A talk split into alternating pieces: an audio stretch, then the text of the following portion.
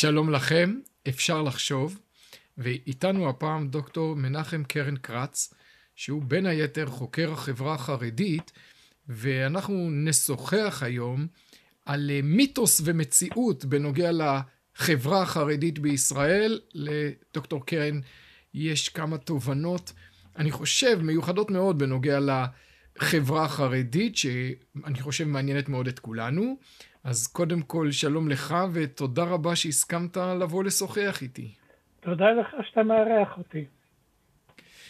בשמחה רבה. עכשיו, אני, אני אנסה להציג כך את, ה, את התיאוריה שלך.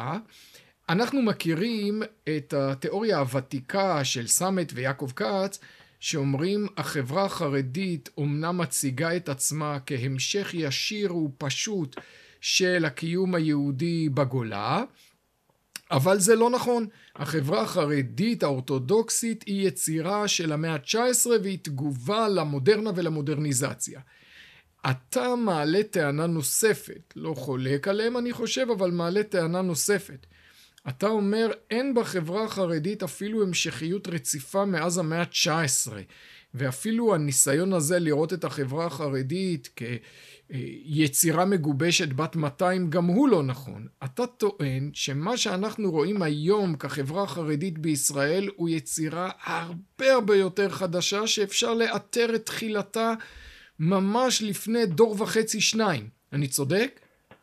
אתה צודק, אבל אני רק הערה אחת כבר מההתחלה, כן?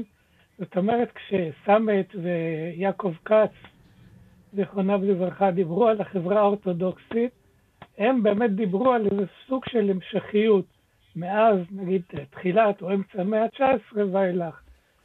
וההנחה הזאת היא נשענת על הנחה אחרת שאומרת שהחברה החרדית או החברה האורתודוקסית היא חברה מסורתית שמשמרת את העבר. בעוד שבעצם גם, גם סמט וגם כץ וגם חוקרים אחרים בעצם הסבירו לנו שהאורתודוקסיה בעצמה היא איזשהו שכלול מודרני של מסורת העבר. והשכלול המודרני הזה עבר כמה קפיצות גם לאורך הדרך. זאת אומרת, החברה האורתודוקסית, אה, מקף חרדית, היא דומה, דומה במידה מסוימת לתיאוריה מדעית, כן? זאת אומרת, יש איזושהי פרדיגמה שיכולה להחזיק הרבה מאוד זמן, ואז באיזשהו שלב מתחוללת מהפכה והפרדיגמה הזאת היא משתנה. זאת אומרת, אם החברה האורתודוקסית התחילה בתגובה בעיקר להשכלה ולרפורמה, אז באיזשהו שלב, בסוף המאה ה-20, אז למעשה החברה האורתודוקסית כבר זנחה את ההשכלה ואת הרפורמה, והאויב העיקרי שלה אה, היה הציונות למשל. כן, ובמלחמת העולם אה, הראשונה כבר האויב היה אחר. והאויב היה בעיקר תהליכי החילון המתקדמים. ובמדינת ישראל, שעליה נדבר, שוב מדובר על סיטואציה חדשה, ושוב מדובר על ארגון מחדש בעצם של סט הערכים של החברה האורתודוקסית, שבמדינת ישראל קוראים לה חברה חרדית. עכשיו, אתה בעצם אומר שאנחנו מסתכלים היום על החברה החרדית ואנחנו רואים אותה כחברה מתבדלת אני קורא לה לפעמים מסדר דתי, במובן זה שזאת חברה מאוד מגויסת באידיאולוגיה שלה. היא לובשת מדים עם בגדים שיש להם תקן מאוד אחיד, ואתה יכול לראות לפי הזווית של הכובע בדיוק באיזה ישיבה הבחור לומד או לאיזה חסידות הוא שייך. וגרה במקומות אה, מאוד מאוד אה, בלעדיים נגיד בשכונות חרדיות, בערים חרדיות, ובחברה הליטאית אנחנו רואים את הלימוד בכולל כאורח חיים שנמשך הרבה מעבר לגיל 20, הרבה מעבר לגיל 30. אתה אומר, כל זה, זה לא, ודאי לא מאז ומקדם. זה גם לא מהחתם סופר, זה אפילו לא מהחזון איש. אתה מאתר את נקודת ההתחלה בנקודה מאוחרת להפתיע, בשנות ה-80. אה, אכן, אני חושב, בתור חוקר של החברה החרדית שעוסק בזה הרבה זמן, שאחת הבעיות, הן בהבנה של החברה החרדית והן בניתוח של מה שקורה בחברה החרדית, זה חוסר ההיכרות העובדתי עם המקורות של החברה החרדית הזאת בעבר.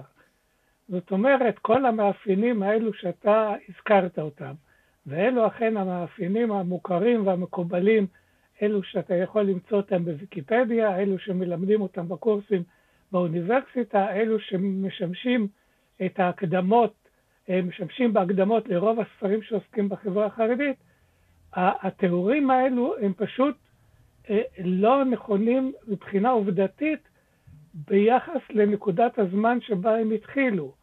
זאת אומרת, גם כאשר בוחנים את החברה האורתודוקסית, החרדית, מאמצע המאה ה-19 עד מלחמת העולם הראשונה, עבור למה שאנחנו קוראים לחברה החרדית אה, בתקופה של אה, תור הזהב של הישיבות הליטאיות, זאת אומרת בעיקר בפולין של תקופת בין המלחמות, ועבור לחברה החרדית במדינת ישראל משנות ה-30 עד שלהי שנות ה-70, תחילת שנות ה-80, המאפיינים האלו הם פשוט אינם נכונים, או לפחות אינם נכונים במידה רבה. החבר... אז תראה, אני אגיד לך מה מפתיע בטענה שלך. עצם האמירה שהחברה החרדית יש בה תופעה חדשה, אני חושב היא ברורה לכל אחד שמסתכל, לא יודע מה, אפילו על תמונות של תלמידי ישיבת חברון מלפני מאה שנה. הם לובשים כובעי קש, הם לא לובשים אה, מגבעות שחורות.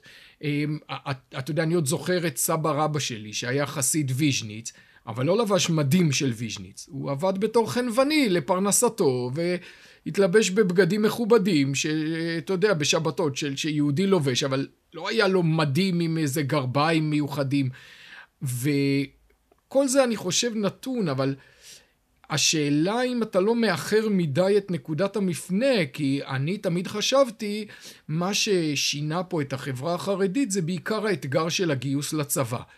השאלה האם בגיל 18 אתה מתגייס לצבא, זאת שאלה שמכריחה בן אדם לקבוע באופן נחרץ האם הוא שייך או לא שייך, ואם הוא לא מתגייס אז למה, וצריך למצוא גם איזה הסדר חוקי שיצדיק את זה. ואני נטיתי לחשוב שאחרי הקמת מדינת ישראל אנחנו באמת רואים איזו התבדלות של החרדים שלא משרתים בצבא וצריכים uh, למצוא לעצמם, אתה יודע, איזה מסגרת אחרת ולהתבדל יותר ויותר וכן הלאה. אתה אומר, עד שנות ה-80 זה לא היה שיטתי או מגזרי באותה מידה, חרדים היו מפוזרים, גרו בכל הארץ, גרו בתל אביב, לא תמיד לבשו את המדים השחורים, עבדו רובם, לא תמיד למדו בכוללים. זה באמת מפתיע, כי לפי התזה הזאת שאתה מציע, ואני ודאי מאמין לך שהיא מגובה בנתונים, מה השתנה פתאום לפני 40 שנה שגרם לחברה החרדית להתגבש באופן שאנחנו מכירים אותה היום? תראה, את השאלה הזאת למעשה צריכים לחלק לשני חלקים. ראשית, אני אה, במקצועי הייתי רופא שיניים וגדלתי על חשיבותה של התיאוריה המדעית. זאת אומרת, בניגוד לרוב ההיסטוריונים, כן, בכלל, וההיסטוריונים של החברה החרדית בכלל, אה, בפרט אני מסתמך על נתונים. כשאני קובע דברים, אני מסתמך על נתונים. אני בודק מספרים, אני בודק את המספרים של מספר המתגייסים, אני בודק את המספרים של מספר התלמידים בישיבות, של מספר uh, התלמידים בחינוך העצמאי, אני בודק איפה החרדים התגוררו, לפני ואחרי שנות ה-80 לצורך העניין. ומה שאני אומר מגובה בנתונים האלו. זאת אומרת, הנתונים מוכיחים את הטענה שלי, זה לא איזושהי סברת בטן שאני מעלה מדמיוני. אני, יש לי אוסף של עשרות uh, תמונות, אולי אפילו כבר מאות תמונות של חרדים מתקופות שונות שבהם ניכר שהסבא שלך הוא לא היה יוצא דופן, הוא היה הכלל. כן? זאת אומרת, כשמראים לנו תמונות של חרדים ואומרים אלו הם חרדים, זה היה רק במקרה שבאמת ניתן היה לזהות אותם כחרדים בגלל הלבוש המיוחד שלהם. אבל זה לא היה הרוב מבחינה כמותית, אלא פשוט הם נראו כמו, כמו השכן ליד, כמו המזרוחניק, או אפילו כמו האדם החילוני. היות שבשנות ה-60, אפילו ה-70, עוד הרבה גברים הלכו במקטורן, חבשו מקבד, זאת אומרת, זה לא היה איזושהי, איזושהי הופעה חרדית במיוחד. ולכן העובדות שאני מתאר אותן הן עובדות, הן עובדות שהן מגומות בנתונים. באשר לסיבות למה החברה החרדית השתנתה, זו כבר שאלה, זו כבר שאלה אחרת, והיא נוגעת, ועליה גם אפשר לשים את האצבע על נקודת זמן מאוד ספציפית, והיא המהפך הפוליטי של 1977, ובשילוב עם עלייתו של הרב שך וכניסתו, קבלתו בתור המנהיג העיקרי של החברה החרדית בכללותה. זאת נקודת המפנה. הדבר הזה לא קרה קודם לכן, הוא קרה רק לאחר מכן, ואם אנחנו בוחנים את כל הגרפים האלו שתיארתי אותם קודם, אנחנו רואים את השינויים האלו, את הממוצעים האלו, את האלכסונים האלו, משתנים באופן דרמטי במפנה התקופה בין עד שנות ה-80, עד תחילת שנות ה-80 ולאחר מכן. גם במספר... רגע, למה זה? מה, מה קרה? עוד מעט נדבר על הרב שך, שמדהים אותי לשמוע שלדעתך הוא היה עד כדי כך דומיננטי, אבל מה לדעתך קשור המהפך הפוליטי? המהפך הפוליטי נתן את ההזדמנות בעצם לרב שך לשנות את מנהגי העבר. זאת אומרת, אם אנחנו בוחנים, סליחה, אם אנחנו בוחנים את החברה החרדית עד המהפך, אני יכול לומר באופן אה, קטגורי, כן, שהחברה החרדית לא הייתה שונה במידה משמעותית מהחברה הכלל-ישראלית, וגם לא שונה משמעותית מהחברה הציונית-דתית. עדות לעובדה הזאת יש בכך שלמעשה עד שנות ה-80 איש לא טרח לחקור את החברה החרדית בתור איזושהי ישות נפרדת, בתור איזושהי קבוצה נפרדת. או בתור מה שהנשיא ריבלין כינה לפני כמה שנים שבט נפרד. זאת אומרת... אולי פשוט, אולי פשוט בגלל שהם היו קטנים מאוד. הם לא היו... בשנות ה-70 הם היו 2% מהאוכלוסייה. לא, זה לא, זה לא מדויק, הם היו, הם היו בין 5 ל-6 אחוזים. אנחנו רואים את זה לפי מספר חברי הכנסת. כן, לחברי, לכנסת, לחברי הכנסת החרדית היו בדרך כלל בין חמישה לשישה מקומות בכנסת, שזה אומר שחמישה אחוז מסך הכל חברי הכנסת ואחוז אפילו יותר גבוה מכלל, מכלל החברה היהודית. הם לא היו אחוז כל כך נמוך. מעבר לזה היו גם, הייתה גם את החברה החרדית הקנאית בירושלים, שקשה מאוד היה להתעלם ממנה עם כל, ה, עם כל ההפגנות שהתעוררו חדשות לבקרים. ככה שהטענה הזאת היא לא, היא לא לגמרי מדויקת. החברה החרדית הייתה קיימת, וכשמבחינה סוציולוגית היא, היא פשוט לא בלטה יותר מדי מעל, מעל כל האחרים, או לא הייתה שונה מדי מעל כל האחרים, ולכן איש לא חשב שצריך לבחון אותה בצורה נפרדת. בירושלים היו החרדים מעל 30% מהאוכלוסייה היהודית, ועיריית ירושלים מעולם לא טרחה לעשות שום איזשהו מחקר או סקר באשר לציבור החרדי, לצרכים המיוחדים שלו, לצפיפות המגורים שלו, לאזורי המגורים שלו, איפה צריך להקים לו מוסדות דת, בתי ספר. לא היה קיים דבר כזה עד שנות ה-80. הדברים האלו התחילו רק באמצע שנות ה-80 ואילך. ומאז בעצם הקצב של המחקרים האלו רק הולך ומתגבר. נכון להיום, כל שבוע בממוצע מתפרסם מחקר או ספר מדעי על החברה החרדית. תראה, אמנם אתה, אתה חוקר וזה מקצועך, אבל אגודת ישראל למיטב זיכרוני קיבלה עד שנות ה-80 ארבעה מנדטים, ולא הייתה מפלגה חרדית אחרת. ארבעה מתוך 120, על זה אנחנו מדברים. אתה שוכח את שהיום... כל אגודת ישראל. שקיבלו לפעמים עוד מנדט ולפעמים לא. קיבלו בטח שני מנדטים. והם לא היו, הם ודאי לא היו חרדים. אה, לא, לא, לא במובן שאנחנו מייחסים לזה היום. כשאי אפשר להשוות את זה לנוכחות החרדית היום של אגודת ישראל ודגל התורה וש"ס, עם הבולטות שלהם בכנסת, אבל אני מקבל כרגע כמובן את, ה, אה, את הטענה שלך, כן, אבל בהקשר אתה, של... אתה, הדבר שאתה אומר אותו הוא בדיוק העניין. זאת אומרת, בציבור החרדי, פועלי אגודת ישראל התקבלו כתנועה חרדית. רוב... הרבה מאוד מהחברים בפועלי אגודת ישראל היו חסידי גור. אתה לא יכול להגיד על חסידי גור שהם לא חרדים. זה בדיוק העניין. החברה החרדית הייתה שונה. זה שאנחנו היום בדיעבד שופטים אותם כאילו שהם לא היו חרדים על מלא, זה בראייה שלנו מהיום, אבל זה לא היה נכון אז.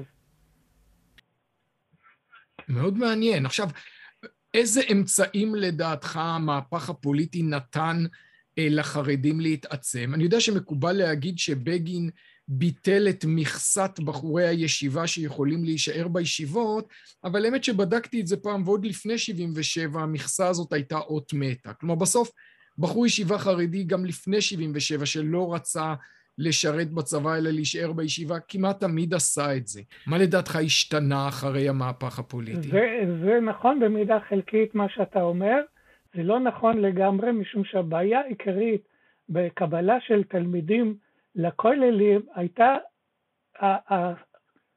ההחזקה שלהם, בעצם גם ההחזקה של המוסדות וגם התשלום לתלמידים. והדבר הזה, כל זמן שהמדינה לא תמכה בו, וזה קרה רק אחרי המהפך, המספר של אלו שיכלו ללמוד בכוללים היה מוגבל מאוד. ואנחנו רואים את המספרים האלו באמת מזנקים רק אחרי המהפך. עד אז מספר התלמידים בכוללים היה באופן, אה, באופן יחסי לחברה החרדית, או למספר הבוגרים של החברה החרדית, נמוך מאוד. עד אז חרדים שרצו להשתמט משירות צבאי, יכלו או לשרת שירות צבאי מקוצר, או להתחתן, או להוציא פטור על סעיף 21. זאת אומרת, זה לא הייתה להם את האפשרות להיפטר כתוצאה מזה שהם היו יכולים ללמוד בכולל, כי פשוט לא היה מספיק כוללים שיקלטו אותם. ולכן הטענה הזאת היא, היא גם כן לא טענה מדויקת. אז אתה אה, באמת מעלה כאן טענה שבעיניי קודם כל שמה על המפה עם דגש חזק מאוד את דמותו של הרב שך, אה, אדם שוודאי ידוע ואיש לא יחלוק לא על הכריזמה שלו ולא על הבולטות שלו, אבל אני חושב שהטענה שלך מעניקה לו בולטות אה, מועצמת. השאלה היא, האם באמת בן אדם אחד, עם כל כוח מנהיגותו, מסוגל כך לשנות את, את מסלול ההיסטוריה? אני, אני לא חסיד של... Uh, האסכולה ההיסטורית שאומרת שלמנהיגים גדולים אין שום תפקיד והכל לחצים סוציולוגיים או גורמים כלכליים, וזה ודאי לא נכון. אבל מצד שני, אדם אחד כמו הרב שך שאין לו שום סמכות מעשית, לא היה לו שום תפקיד רשמי בהנהגת החברה החרדית. הוא היה ראש ישיבה. הסמכות שלו הייתה אישית, כריזמטית, אה, מכוח תורתו והנהגתו, בן אדם אחד לא יכול, אני חושב, לקחת חברה ולהפוך אותה אם היא לא מעוניינת בזה, אם זה לא משרת כוחות חברתיים אה, רחבים יותר בהשלמה למנהיגותו האישית. תראה, יש כאן, יש כאן שני דברים. ראשית, כנראה שאתה צודק, ושהיו יסודות בחברה החרדית שכבר היו מוכנים לקבל את הדבר הזה.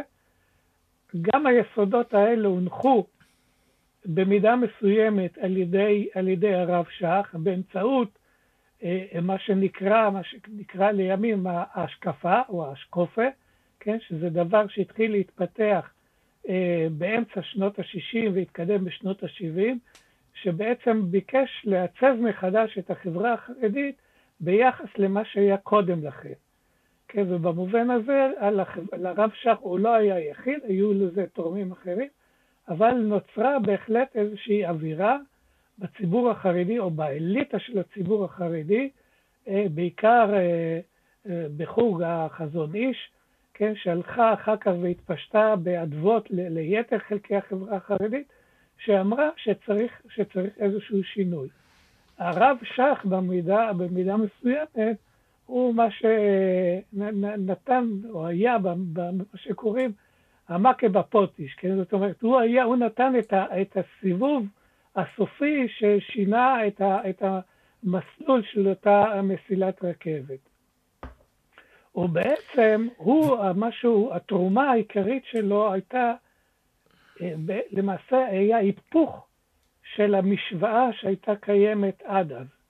זאת אומרת, אם עד סוף שנות ה-80, ה-70, תחילת שנות ה-80, המשוואה הכללית של הציבור החרדי הייתה שהציבור החרדי אה, משולב במדינה, מרגיש מחובר אליה, לא מבקש להתנתק ממנה, מחובר במידה מסוימת לתרבות הכללית, יוצא לעבודה, משרת במידה מסוימת בצבא, רואה בעצמו איזשהו סוג של פטריוט ישראלי, ולמעשה הדבר היחיד שביטא את ההסתייגות של הציבור החרדי בכללותו מהחברה הציונית היה הימנעות של המפלגות הדתיות, בעיקר של אגודת ישראל, מלשבת בקואליציה, זאת אומרת, זה היה הסמל של האנטי-ציוניות. למעשה הרב שך הפך את היוצרות. הוא אמר, אנחנו עכשיו ניכנס לממשלה, נקבל את הכספים הקואליציוניים הרבים שמגיעים לנו, אבל בתמורה את כל הדברים הקודמים, את כל הנינוחות ביחס למדינה, את כל הקבלה, את כל השותפות בעוז, את כל הדברים האלו, אנחנו ניקח את הכספים האלו ונחנך את הציבור שלנו להתרחק ולהתפלג מכל הציבור הישראלי. אז התחילה התופעה הנרחבת של ההתבדלות הזאת, שהיא כוללת גם התבדלות תרבותית, גם התבדלות גיאוגרפית, גם התבדלות לשונית, גידול במספר דוברי היידיש, גם הכנסה של ציבורים נוספים לתוך הציבוריות החרדית, בזה אני מתכוון בעיקר לחרדים הספרדים, והדבר הזה באמת, נקודת המפנה הזאת היא באמת הייתה נקודת מפנה היסטורית, שכשאנחנו בודקים אותה בדיעבד, אנחנו רואים שהשינויים האלו, מכלול השינויים האלו שקרו, שהרב שך היה המחולל העיקרי שלהם, לא היחידי, אבל העיקרי שלהם, הם באמת שינו את החברה החרדית לבלי הכר בהשוואה למה שהיה קיים 150 שנה קודם לכן. אתה יודע, ההערה, הניתוח הזה שלך, מביא אותי להשתעשע במחשבה שאתה כהיסטוריון אולי אסור לך, אני מותר לי, מה היה קורה ואיך הייתה החברה החרדית נראית אם הרב מפונוביץ', שהרב כהנמן היה מאריך ימים עוד עשרים שנה, אה, בסופו של דבר הרב כהנמן ייצג מנהיגות חרדית שונה לגמרי, אדם גם עם אישיות אחרת, ואנחנו יודעים שהורה להניף בפונוביץ' את דגל מדינת ישראל ביום העצמאות. אה, כנראה החברה החרדית הייתה שונה מאוד אם הוא, אה, הקדוש ברוך הוא היה מזכה אותו בעוד כמה שנים, אבל זה כמובן מחשבה ש... מחשבה לא היסטורית בעליל. אני אעשה אבל עוד דבר לא כל כך היסטורי, ואני אדלג להווה ולעתיד, כי מה שאתה אומר הוא מצד אחד מאתגר את הנרטיב החרדי, הוא אומר, תקשיבו, אתם יצירה חדשה מאוד מאוד מאוד, מצד שני, הוא בעיניי גם נותן אה, סיכוי מאוד אופטימי לחברה החרדית, כי גם, אני חושב, כולנו כישראלים, אה, חושבים שהעתיד של מדינת ישראל תלוי ומותנה בזה שהחרדים ישתלבו. אחרת, מאוד קשה לראות איך, איך נשרוד פה, כש-40% מהאוכלוסייה בעוד 30 שנה לא משולבים ומבודלים. אני מקווה שזה לא יקרה. מצד אחד אנחנו חוששים כך, מצד שני חרדים רבים חוששים שאם הם ישתלבו הם כבר לא יהיו חרדים. מה שאתה אומר בעיניי מציג תחזית אופטימית משני הצדדים. גם לישראלים שאינם חרדים וגם לחרדים, כי אתה בעצם אומר להם, אתם יכולים להיות גם חרדים וגם ישראלים, הייתם כבר. כלומר, זה הדגם שכבר חייתם בו בשנות החמישים, בשנות השישים, בשנות השבעים, עבד. אתם יכולים להרשות לעצמכם לפתוח יותר את השורות, אה, לפזר יותר את מקומות המגורים, אה, לגוון את מקורות הפרנסה וכן הלאה, ואתם תישארו חרדים, זה לא אומר שאתם תזנחו הכל.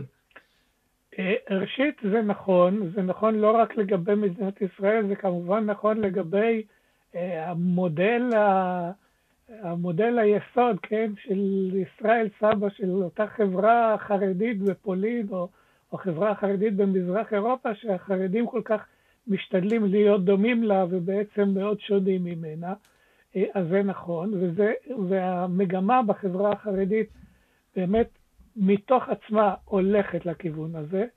הבעיה היא בעיניי שקובעי המדיניות, לרבות האנשים שעוסקים בדברים האלו כעניין של יום ביומו, שמנסים לכוון את החברה החרדית בכל מיני אמצעים, היות והם בעצמם לא מודעים להיסטוריה של החברה החרדית, הם יוצאים מנקודת הנחה, או בוא נגיד אחרת, הם מקבלים את הטענות של מנהיגי החברה החרדית, כאילו כל שינוי ממנהגי היום-יום הנוכחיים עלול להחריב את החברה החרדית ולהביא אותה לכיליון. אילו היו מכירים את הנתונים של העבר, וזה דבר שאני מנסה לעשות בכל מיני אמצעים, היו יכולים בפשטות להגיד לחרדים, למה אתם לא יכולים להיות כפי שאתם מתיימרים להיות, משולבים בחברה הכלל-יהודית, כפי שהייתם בוורשה ובכלל בפולין ובלודז' ובביאליסטו ובכל המרכזים האלו. למה הישיבות שלכם לא יכולות ללמד לימודי חול? אני לא מדבר כרגע על, ה, על ה, רמת בית הספר היסודי, אלא על רמת בית הספר התיכון, כן? כמו במטיבתא בוורשה, או כמו בישיבת חכמי לובלין, או כמו בישיבות אחרות, שראו שכאן יש נחיצות ללמד לימודי חול. ובאופן כללי, האידיאל של החברה האורתודוקסית, החרדית, לפני שנות ה-80, ובכלל במזרח אירופה, האידיאל החינוכי או האידיאל של החברה החרדית היה לגדל בעלי בתים, בעלי בתים. כשאתה מגדל בעלי בתים, זאת אומרת, גברים שיוצאים לעבודה, מפרנסים את בני משפחותיהם, תורמים לחברה, לעצמם קודם כל, לחברה שלהם ולחברה באופן כללי, אתה צריך לתת להם את הכלים על מנת שיצטיינו בבעלבתיות שלהם. זאת אומרת שצריך לחנך אותם, צריך להכשיר אותם להיות מחוברים לחברה. החברה החרדית... אז זה, אז זה אני אומר אבל ש... להטיח את זה בחרדים, אני לא יודע אם יש בזה הרבה תועלת. כשאתה בא מבחוץ לבן אדם ואומר לו, למה אתה לא משתנה, אה, סבא רבא שלך או סבא שלך היה אחרת, בדרך כלל אנשים לא כל כך אוהבים שמישהו בא מבחוץ ונותן להם עצות, או אפילו לוחץ עליהם אה, לחץ. אז אני לא בטוח שזה משהו שאנחנו יכולים להגיד להם, למה אתם לא מלמדים לימודי חול? אפשר להגיד להם עד מחר, הם לא יקשיבו. אני מקווה באמת שעובדות החיים והקיום הלאומי במדינת ישראל יעשו את שלהם, ו... אה, ויביאו אותם להשתלב יותר, כי באמת התבנית הנוכחית היא לכאורה לא בת קיימא לטווח הרחוק. כן, אבל אני אומר, התהליכים האלה, קודם כל אפשר, אין בעיה להגיד לחרדים מה שחושבים, הרי הם מצידם תמיד אומרים לנו, סבא שלך היה רב, אני לא צריך להזכיר לך את, ה, את הממרה הזאת, כן? אז אם הם יכולים להגיד, גם אנחנו יכולים להגיד. השאלה עד כמה זה אפקטיבי או לא, זה עניין אחר. אבל אני אומר, העובדה שהמגמה הזאת היא הולכת ומשתנה, צריך לתמוך אותה לא רק בטיעונים, בטיעונים מעשיים, כן, של פרנסה טובה ושל רצון לאורח חיים יותר טוב, אלא צריך להסביר שזאת הייתה, זאת מסורת ישראל סבא. זאת אומרת, מסורת ישראל סבא הייתה לחנך את החברה החרדית להיות בעלי בתים. לא להכניס את כולם ל- לישיבות, כי זה לא מה שעשו במזרח אירופה. במזרח אירופה מספר התלמידים שלמדו בישיבות היה פחות או יותר כ-20% ממספר תלמידי הישיבות שיש במדינת ישראל. זאת אומרת, רק אחד מתוך חמישה או מתוך עשרה היה הולך לישיבה. מספר תלמידי הכוללים במזרח אירופה היה אפסי. כן, זאת אומרת, העניין הזה, כאילו רק ככה החברה הזאת, החרדית, יכולה להתקיים, הוא פשוט לא נכון עובדתית. הדבר הזה צריך להיות מוסבר גם במישור האחד לחברה החרדית עצמה, וגם מצד שני לקובעי המדיניות. זאת אומרת, אם קובעי המדיניות מחליטים החלטה מסוימת בנוגע לתשלומים, או, לקנסות, או לגיוס, או לכל מיני דברים כאלו, אפשר לבוא ולהגיד להם, תראו, זה לא יהיה סוף החברה החרדית. בשנות ה-50 וה-60 התגייסו רוב החרדים לצבא, והנה עובדה שלא קרה להם כלום. קח את חסידי ויז'ניץ, בשנות ה-60 הרבי מוויז'ניץ עצמו הקים יחידה של נחל חרדי, עם כפר התיישבות, עם תעשייה, עם כל מה שאתה רוצה, כן? הדבר הזה בסופו של דבר לא הצליח, לא משנה כרגע מה הסיבות, אבל הייתה נכונות לשקול את הצעד המהפכני הזה, דווקא על ידי מי שעמד בראש החצר החסידית השנייה בגודלה בישראל, ומי שהיה ממנהיגי אגודת ישראל. זאת אומרת, הדברים האלו הם לא מופרכים, הם לא איזשהו דבר שאנחנו פתאום מנחיתים עליהם היום ואומרים, אוקיי, עכשיו, מעכשיו תשתנו. הדברים האלו יכולים גם לבוא דרך השפעה מבפנים, וגם מצד אלו שמקבלים, שמנסים לכוון את החברה החרדית מבחוץ. דוקטור מנחם קרן קרץ, תודה לך על דיון מעניין ביותר. תודה לך שהזמנת אותי. שלום שלום.